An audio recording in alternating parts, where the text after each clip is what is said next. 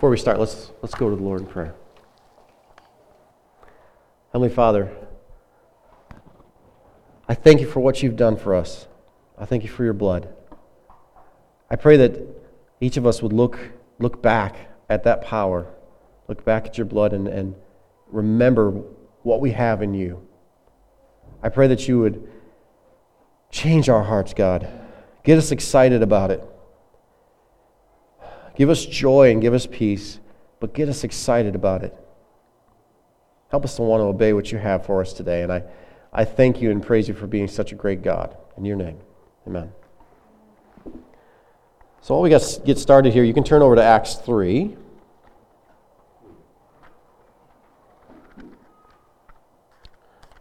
And as we've gone through this uh, journey together through Acts,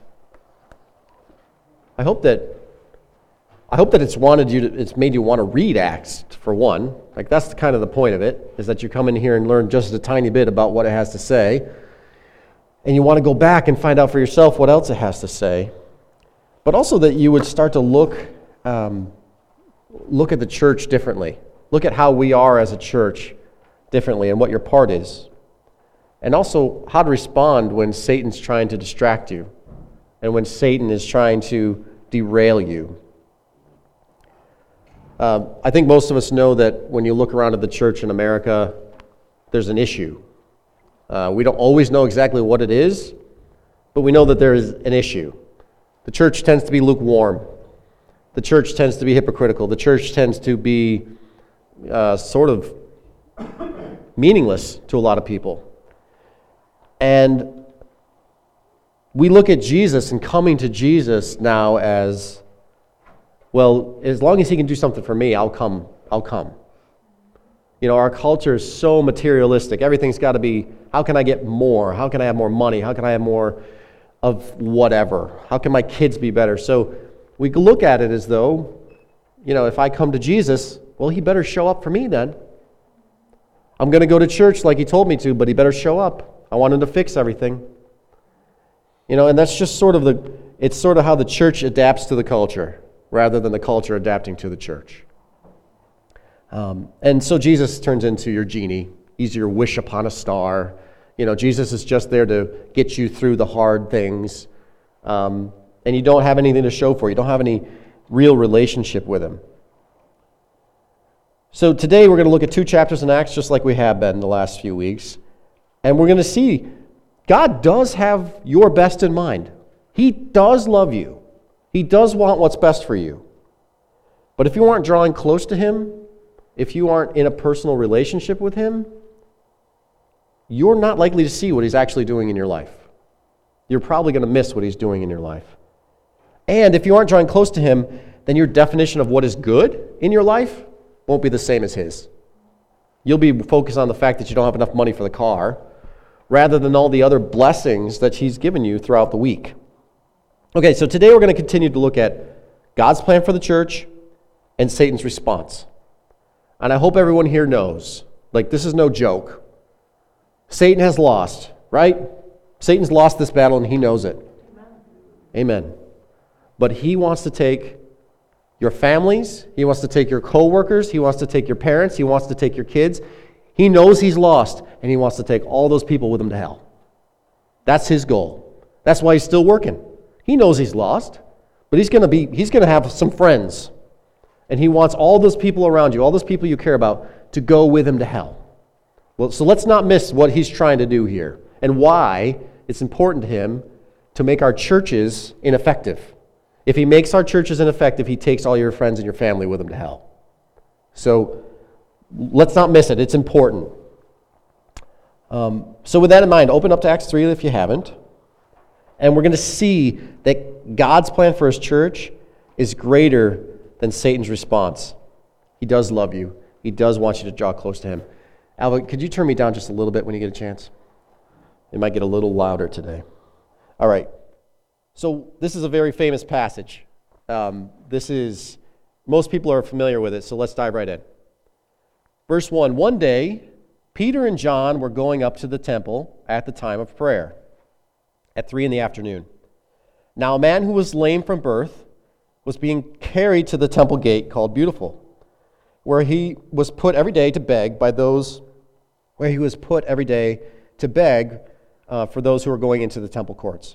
When he saw Peter and John about to enter, he asked them for money. Peter looked straight at him, as did John. Then Peter said, Look at us. So the man gave them his attention, expecting to get something from them. Then Peter said, Silver or gold I do not have, but what I do have I give you. In the name of Jesus Christ of Nazareth, walk. Taking him by the right hand, he helped him up, and instantly the man's feet and ankles became strong. He jumped to his feet and he began to walk. then he went with them into the temple courts, walking and jumping and praising God. When all the people saw him walking and praising God, they recognized him as the same man who used to sit begging at the temple gate called Beautiful. And they were filled with wonder and amazement at what had just happened. So we'll stop there for now. First thing I want you to see, and this is something that God has laid on my heart every time I've read through this passage, is what are Peter and John on their way to do? And how often do you think they do that? Sounds like at 3 o'clock, they go every single day. And actually, the Jews at this time were going more like three times a day to the temple to pray. So, when we want to expect to go do something for God, a lot of times you're on your way to be obedient to Him, right? They were being obedient, they were drawing close to Him every day. So, that's the first part. These guys were on their way to do the right thing. And when you draw, when you're doing the right thing, that's often when God speaks the loudest. It's often when He gives you the most opportunities, and He makes your way the most clear. Okay, so on their way, they see a lame man. He's been lame all of his life. He goes to that temple every single day. Do you think that's the first time they've seen him? That's not the first time they've seen him. Probably every day they go to the temple, they see this lame man. Today's going to get a little different for him, though. Today's special. Peter and John have recently received the Holy Spirit. They're now no longer following Jesus, they're following the lead of the Holy Spirit. They have no reason to question it. If the Holy Spirit leads, they do it. They just saw fire come down from heaven and brand them and their friends. And the Holy Spirit came upon them. And then they could speak in every language. They have no reason to doubt the Holy Spirit's power. Take that as some application. You also have no reason to doubt that the Holy Spirit can work like this. And so, being led by the Holy Spirit, they look at him. And without even a trace of doubt, probably at this point. Why should they doubt? They've seen other miracles. They said, Get up. I don't have money for you. That's that gospel of prosperity that we talked about a few minutes ago. I don't have that money for you. But if you want to walk, how about I've got something better for you? And he gets up and walks. Please note, the Holy Spirit has begun shaping them. When they follow the lead of the Holy Spirit, they saw that man as Jesus would have seen him. And instead of walking by like they had done every every other day, the Holy Spirit's showing them this is how Jesus would look at him. So he's changing their eyes. And the Holy Spirit is helping them um, see that it has nothing to do with how much human power you have. How important was that person? How important was that beggar? If we're talking human terms, how important was he? He wasn't. He wasn't. Most of us would say, I can't get any use out of him. I'm not going to do anything with him. That's how we kind of work. Jesus taught them, because he picked them, it doesn't matter how influential you are, right? Otherwise, he wouldn't have picked uneducated fishermen or tax collectors. He wouldn't have picked these awful, you know, people with awful histories. He would have picked influential, godly such and suches. Now they're looking at it like Jesus looks at it. That soul of that lame man's just as important as the king. So they're changing how he looks. Okay, so they're prompted by the Holy Spirit to speak to this man, and they see him in a whole new light. They don't offer him silver or gold. Um, but they offer him something far greater, and he walks. This man has never known what it is to walk. Have you ever seen a baby try to walk? So, this man, even though he probably is my size, has never walked. It would be the first time for him. He's completely restored. Those muscles that I'm sure before that were almost not there are now restored so that he can walk and jump and praise God. Um, if someone came into church today and they were saved, and their response was to walk and leap and praise God, our very practical sensibilities for a minute would be like, what is wrong with that person? Isn't it funny how our practical sensibilities are always like, oh, that person looks like they're having some joy in their life. How stupid of them.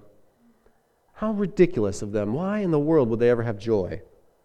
So if someone came in here and ran around and they were jumping for joy because they were saved, I hope that your heart can be changed a little bit because that's, that's the appropriate response. That's the appropriate response when this person's saved. When that man was saved, the angels in heaven were throwing a party. The least we can do is get excited about it. Amen? Amen. So Peter and John were the answer to someone's prayer that day. They were the answer to someone's prayer that day. Now, that's how the church works. You all, literally, could be the answer to someone's prayer today. Are you seeking to find where that is? Are you following the leading of the Holy Spirit to find where that is? Because this is how the church works. He's not, he will, he will use you every day if you want to be used every day. You won't have a boring day. If you're willing to be used, he'll use you every day. You just have to be seeking it. So let's pick it up in verse 11. Acts 3:11. While the man held on to Peter and John, all the people were astonished and came running to them in the place called Solomon's Colonnade. When Peter saw this, he said to them, Fellow Israelites, why does this surprise you? Why do you stare at us as if by our own power or godliness we made this man walk? The God of Abraham, Isaac, and Jacob, the God of our fathers, has glorified his servant Jesus. You handed him over to be killed, and you disowned him before Pilate, though he had decided to let him go. All right, so we'll pause there. Peter shows some pretty great self awareness right here. If I had just healed somebody, I could probably have some false humility with you guys and be like, boy, look at how well God works. But there's something innate in us that wants to say, but look at who he used to do it. Look how exciting that is. Boy, he used somebody pretty great for that. Peter stops that right away. Don't look at me, he says, look at who really did this. And why are you afraid? This is the same God who uh, gave Abraham and Sarah a baby when she was too old. Is that a miracle? Of course it is. This is the same God. Um, this is the same God that brought Jacob into Egypt so his family wouldn't starve. This is the same God that saved Isaac with a ram. Don't get, don't get mixed up. This Jesus, he was the Messiah. We serve that same God of the Old Testament. And there's still power there. All right, so we'll pick up in verse 14. He's going to give him, he's going to give him a message today. Here we go. You disown the holy and righteous one and ask that a murderer be released to you. You killed the author of life, but God raised him from the dead. We are, witness, we are witnesses of this. By faith in the name of Jesus, this man whom you, whom you see and know was made strong. It is Jesus' name and the faith that comes through him that has completely healed him, as you can all see. Now, fellow Israelites, I know you acted in ignorance, as did your leaders.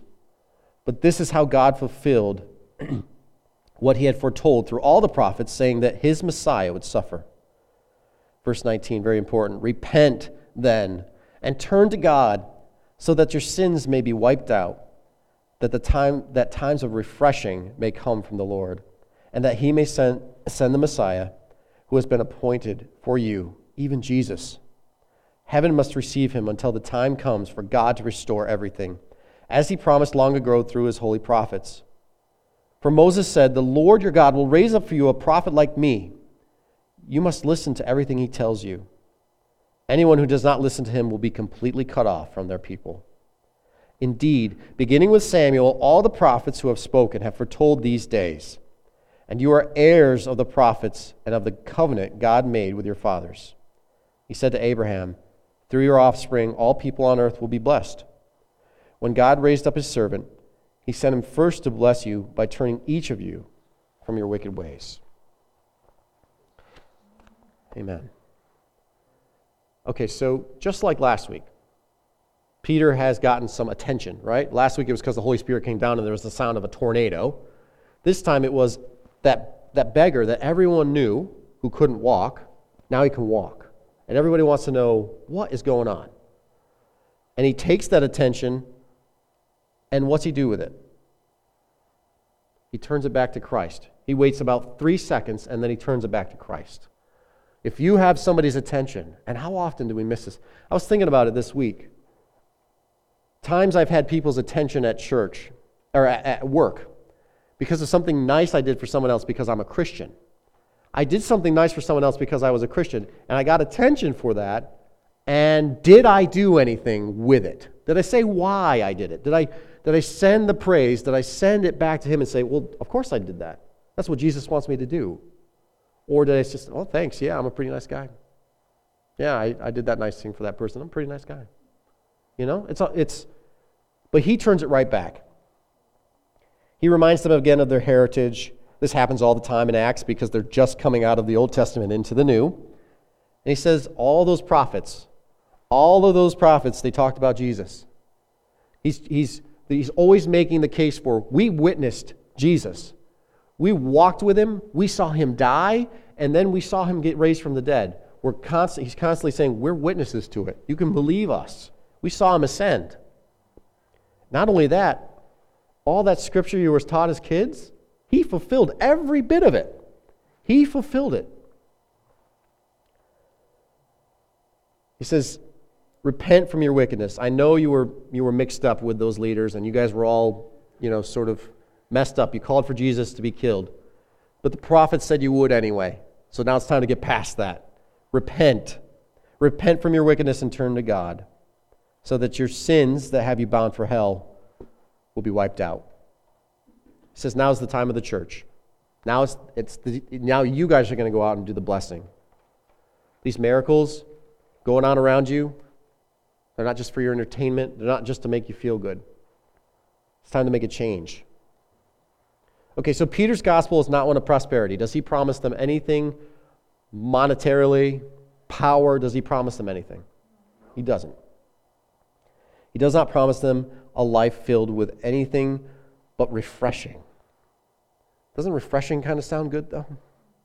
We can raise our kids to think that the most important things are money and education and prosperity, and they can all grow up and resent us. And what kind of deal did you just turn in? They can resent you, they can resent church, they can resent God. What was more important? That your kid got all straight A's all the time and looked good to everyone around you? or that they loved people, that they learned how to be like Christ. What's more important? And often we mix this up. We miss this one. Okay, so we're looking at God's will for his church. And so what's God's will from his, for his church from Acts 3? This one's, this one's pretty easy, I think. I don't have to give you anything. Let's just summarize what Peter and John did. On their way where? Where, did, where were they going? They were going to church, on their way to spend time with God like they did every day. Following the Holy Spirit's prompting, they looked at a man like Jesus would have looked at him. They followed again the Lord's the Holy Spirit's prompting to heal him. Crowd comes around because something cool just happened. They pointed him back to Jesus, said, Look, there's proofs. There's there's proofs. My life is proof. You can do this exact same thing. You can give a testimony that says, My life is proof that Jesus lives. Does Jesus live today? He does. Your life should be a proof of that. You should have something to say about it.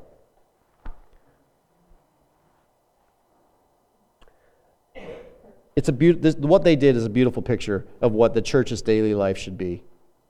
They acted without fear. They acted without any fear. Oftentimes, fear is what drives us. Fear can drive humans. Fear can make you, can incapacitate you. It can stick you in a room. There's people who stay in a room for years because they are afraid to come out into the world. We see this all the time. Fear is, is a paralyzing agent. These guys acted without it. Do you know why that is? Why were they able to act without fear? Holy Spirit. The message, the power, everything comes from God, so I don't have to worry about the rest of it. The message is so much greater than the messenger that I don't have to worry about it. God will do what He's going to do. The Holy Spirit will work the way He's going to work. They didn't have to worry about it. Okay, we're going to turn over to Acts 8. We're going to see how Satan responds to him. Satan responds to the church. Context here is where we left off last week. Stephen just got stoned in kind of this, actually, this sort of beautiful thing where he was not afraid. And he looks up and sees Jesus at the right hand of God. And he's ready to go. He's ready to go. Um, Saul and others, though, are going to start to persecute the church. And we're going to see Satan's response. It says one of his better tricks is fear and perpetuating fear. Um, Saul looks around and says, Look at this church of people. This doesn't look like a fad to me anymore. I just saw somebody die whose face looks like an angel. This is making me a little uncomfortable. We got to exterminate these people. We got to get rid of these people. I, he can't deal with it anymore. So they're not to be tolerated. All right, so we'll go right to Acts 8. Now, this verse almost feels like it should have been at the bottom of Acts 7, but it's kind of like drawing your attention back to it. Drawing your attention back to Saul for a second. And it just says by, all by itself, and Saul approved of their killing him. Speaking of Stephen, that's how we just left. Now we'll go on. On that day, a great persecution broke out against the church in Jerusalem, and all except the apostles were scattered throughout Judea and Samaria. Godly men buried Stephen and mourned deeply for him. But Paul began to destroy the church. Going from house to house, he dragged off both men and women to prison. Okay, we'll stop there for a second. So we're confronted right away with it. Satan's response is, is this fear. How do you think you would have felt if you were a new Christian at this time? You don't know who's next. You don't know what they're going to do to you. Some people are being killed, some people are being put in jail. I remember uh, in a past series, I talked about what jail is in this. If you don't have friends to come feed you in jail, they just let you die. Jail was not like, oh, I'm going to go have three hots and a cot. Jail was, they put you there, and if you weren't rich enough, you died in jail. so they didn't want that. Natural response to this would be fear. Um, but we're about to see God's divine plan. God's divine plan is far greater than Satan's response to his church. Let's pick up in verse 4. Those who had been scattered preached the word wherever they went. Philip went down to the city of Samaria and proclaimed Messiah, the Messiah there. When the crowds heard Philip and saw the signs he performed, they all paid close attention to him. For with shrieks, impure spirits came out of many, and many who were paralyzed or lame were healed. So there was great joy in the city. so these people who are fairly brand new Christians are being persecuted. And I don't know what you imagine when you see persecution. There were people who were, families were being torn apart, fathers were being taken to prison. You know, people who already didn't have much they were getting polished off. Okay, your home's being taken from you. Persecution, they're being driven out. But as they go, what's their number one priority? They're spreading the gospel. They're spreading the gospel. They're not so worried about their lives. They saw Stephen. They're going out and they're preaching the gospel. Primarily, up until this point, the church was located where? Who knows where the church was located? Up, it was in Jerusalem. Where did Jesus tell them they were going to go? He told them the ends of the earth. But for the time between the Holy Spirit coming and Acts 8, they hadn't gone anywhere yet. They'd stayed in Jerusalem. Who knows how long that is? Anybody know about how long that is? Two years. Two years they stayed put. You can look at that two ways. Now, essentially, two year old Christians are being persecuted and pushed out of their homes and they're spreading the gospel like crazy. How many two year old Christians in America would do that? How many 20 year old Christians in America would be able to put up with persecution and spread it like crazy like that? This is, this is awesome. This is awesome. Um, these people were living out God's plan for his church. They were close to him daily. They were learning from him all the time. They were loving one another. And on their way to seek him, they were given opportunities to share Christ in response to terror. Their faith was growing stronger every day. Jesus was the most important thing. And I think that's the only way two year old Christians could do that. Is if Jesus is the most important thing to you, and you're in community with your brothers and sisters in Christ, and you're learning and you're seeking after Him, that's the only way. You're empowered by the Holy Spirit at that point to do what these people did. All right, let's pick it up in verse 9. For some time, a man named Simon had practiced sorcery in the city and amazed all the people in Samaria. He boasted that he was someone great. and all the people, both high and low, gave him their attention and proclaimed, This man is rightly called the great power of God. They followed him because he was amazed. He had amazed them for a long time. But when they believed Philip as he proclaimed the good news of the kingdom of God and the name of Christ of Jesus Christ, they were baptized, both men and women. Simon himself believed and was baptized, and he followed Philip everywhere he went, astonished by the great signs and miracles. Okay, so finally, Philip's out there. He's out of Jerusalem into Samaria. Easy way to look at this is Jews from Jerusalem looked down on the ones from Samaria because they were usually not full blooded Jews. They had crossbred with other bloodlines. Then you have this, you have this side story about Simon the sorcerer, um, which feels weird here, honestly, until you read it a few times and you're like, what is the purpose of this? What is the purpose of the story about Simon the sorcerer? Um, so Simon sees his influence leaving, right? Philip comes in with a much greater message, and these people are responding to it and they're getting baptized. And Simon's looking around like, how do I get, how am I going to be powerful still? I liked it the way it was. So he follows Philip, and he's going to see what he does. Um, Peter and John are going to come out because they actually don't believe that Samaria is being saved. They, the, the, text says that some, we got to send people out to go prove why. In, we don't believe those guys are being saved. Those guys are the heathens. What are you talking about that they're getting saved? So Peter and John go out to see what's going on. We're going to pick it up in verse 18. We'll skip down just a little bit. When Simon saw that the Spirit was given at the laying on, when Simon saw that the Spirit was given at the laying on of the apostles' hands, he offered them money and said, Give me this ability so that everyone on whom I lay my hands may receive the Holy Spirit. Peter answered, May your money perish with you, because you thought you could buy the gift of God with money. You have no part or share in this ministry because your heart is not right before God. Repent of your wickedness and pray to the Lord in the hope that he may forgive you for having such a thought in your heart. For I see that you are full of bitterness and captive to sin.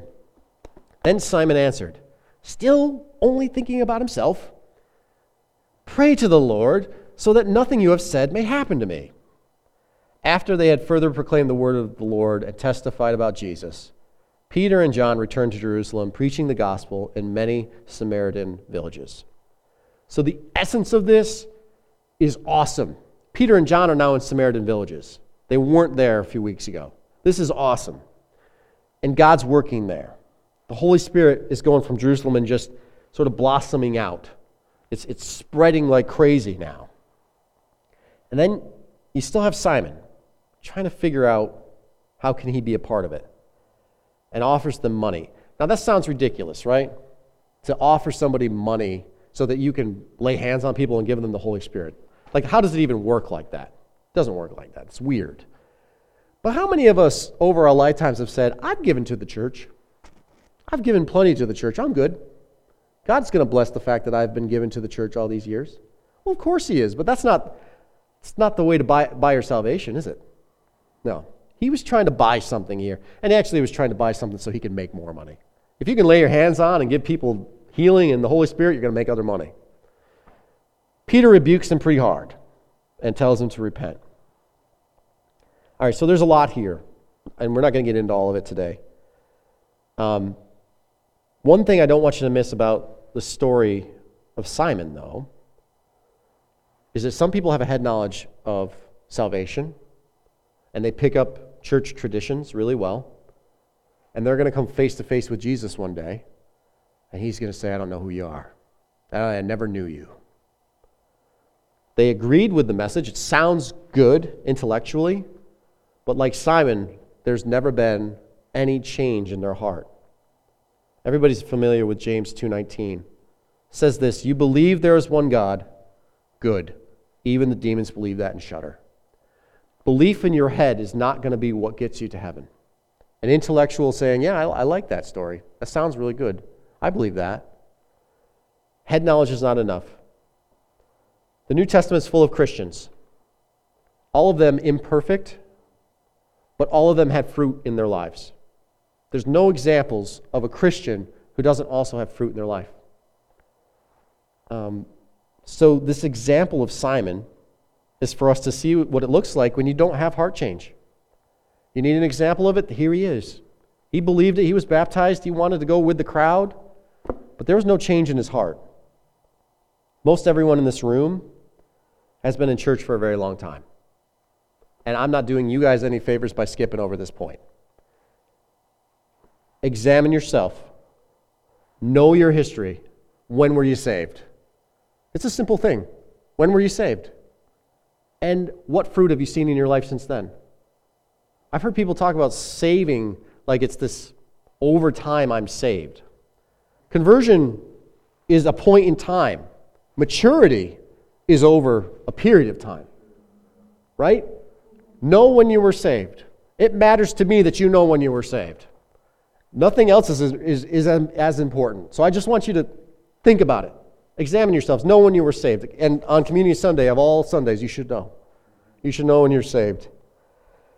all right, we're going to read on in a second here, and we'll finish up. The rest of this chapter is something to get really excited about. So it's okay to be excited. It's okay to have some joy today. If you experience fear at the thought of sharing the gospel, this is the passage for you. Right? A lot of us experience fear when we think I have to share the gospel. This is it. Hmm. That fear gets Satan laughing. Philip's response is what Satan doesn't laugh about. And um, as a speaker, I feel like this, this passage has changed. I don't know why I call myself a speaker. I don't even know what to call it as someone who's been up here preaching to you guys, it changes how I view speaking. Do I want to give a message um, that is effective? Yes. Do I want to learn every week how to become more effective? You guys might not see that, but I do. I do want to. Every week I think about getting better. Of course I do. Do I want to give a message that if somebody new came in here would want to come back next Sunday? Yes, I do. Of course I do. But I'm not going to lose sleep over it because it doesn't matter who I am, it doesn't matter what I am. The power that comes from this is His Word and His Holy Spirit working in this community. It has nothing to do with me. And so I can blow, we can completely blow it in Sunday. I can pick all the wrong songs and you guys can say, boy, that was terrible. And I can forget to call for offering or I can call it in the wrong order or I can forget to give you an announcement, or somebody can tell me they have a prayer request, and I can forget to announce it to everybody. But still, if the Word of God is read and preached from this pulpit, that could still be the Sunday that someone's life has changed, right? Because God is working even when I'm failing. So, this is what I want everybody to get. It's not just me. God is working even when I am failing. The message is what's important, the messenger is secondary to that. We'll pick it up in verse 26. I know we're going over a little bit, but we're just about done. All right. And this is the most exciting part. So here we go. Now, an angel of the Lord said to Philip, Go south to the road, the desert road, that goes down from Jerusalem to Gaza. So he started out, and on his way he met an Ethiopian eunuch, an important, official in charge of all the treasury of the Kandake, which means Queen of the Ethiopians. Now, this man had gone to Jerusalem to worship, and on his way home was sitting in his chariot reading the book of Isaiah the prophet. The Spirit told Philip, Go to that chariot and stay near it. Then Philip ran up to that chariot and heard the man reading Isaiah the prophet. Do you understand what you are reading? Philip asked. How can I? He said, unless someone explains it to me. So he invited Philip to come up and sit with him. This is the message of Scripture the eunuch was reading. This is awesome. He, he was led like a sheep to the slaughter, and as a lamb before its shearer is silent, so he did not open his mouth. In his humiliation, he was deprived of justice. Who can speak of his descendants? For his life was taken from the earth. The eunuch asked Philip, Tell me, please, who is the prophet talking about? Himself or someone else? Then Philip began with that very passage of Scripture and told him the good news about Jesus. As they traveled along the road, they came to some water, and the eunuch said, Look, here's water. What can stand in the way of me being baptized?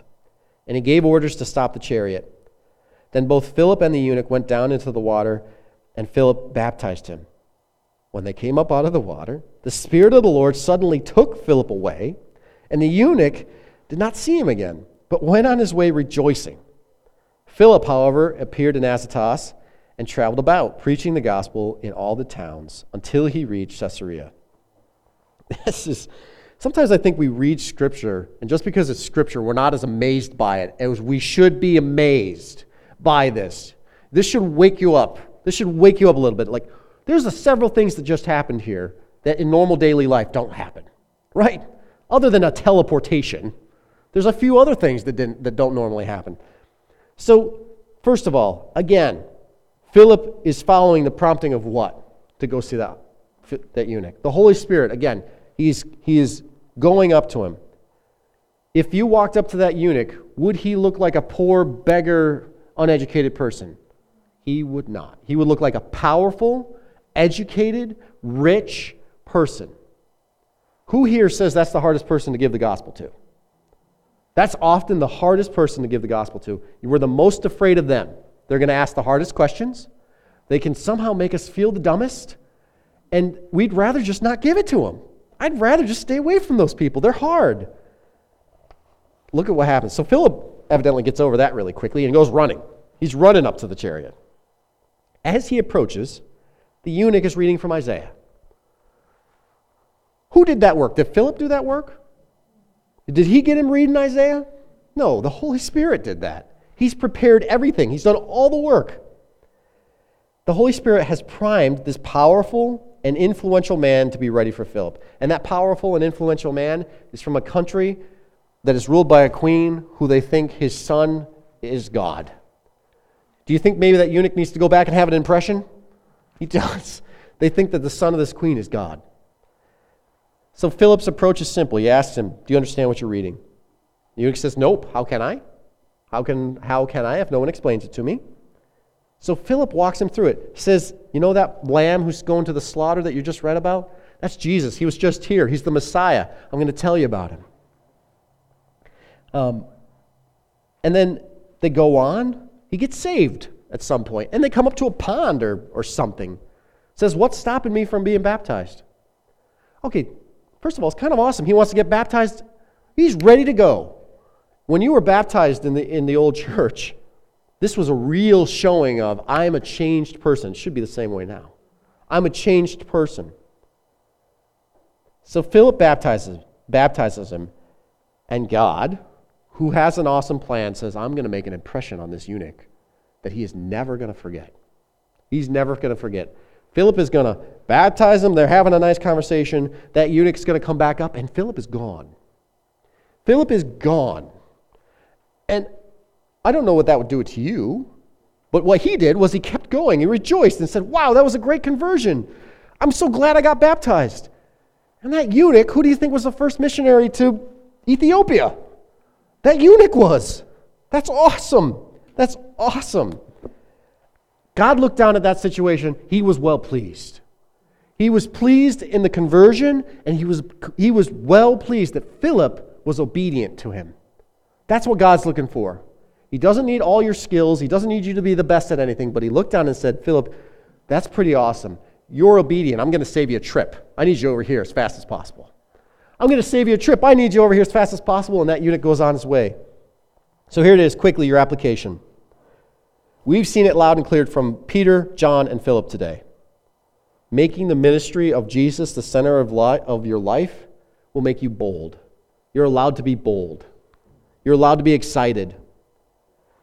Don't be afraid if you don't have all the answers. So many times we don't, we don't spread the gospel because I, I have to say I don't know about something. Guess what? You're going to have to say you don't know about something. They're going to ask you the most random question. They're going to want to know about the universe or something that you probably don't know.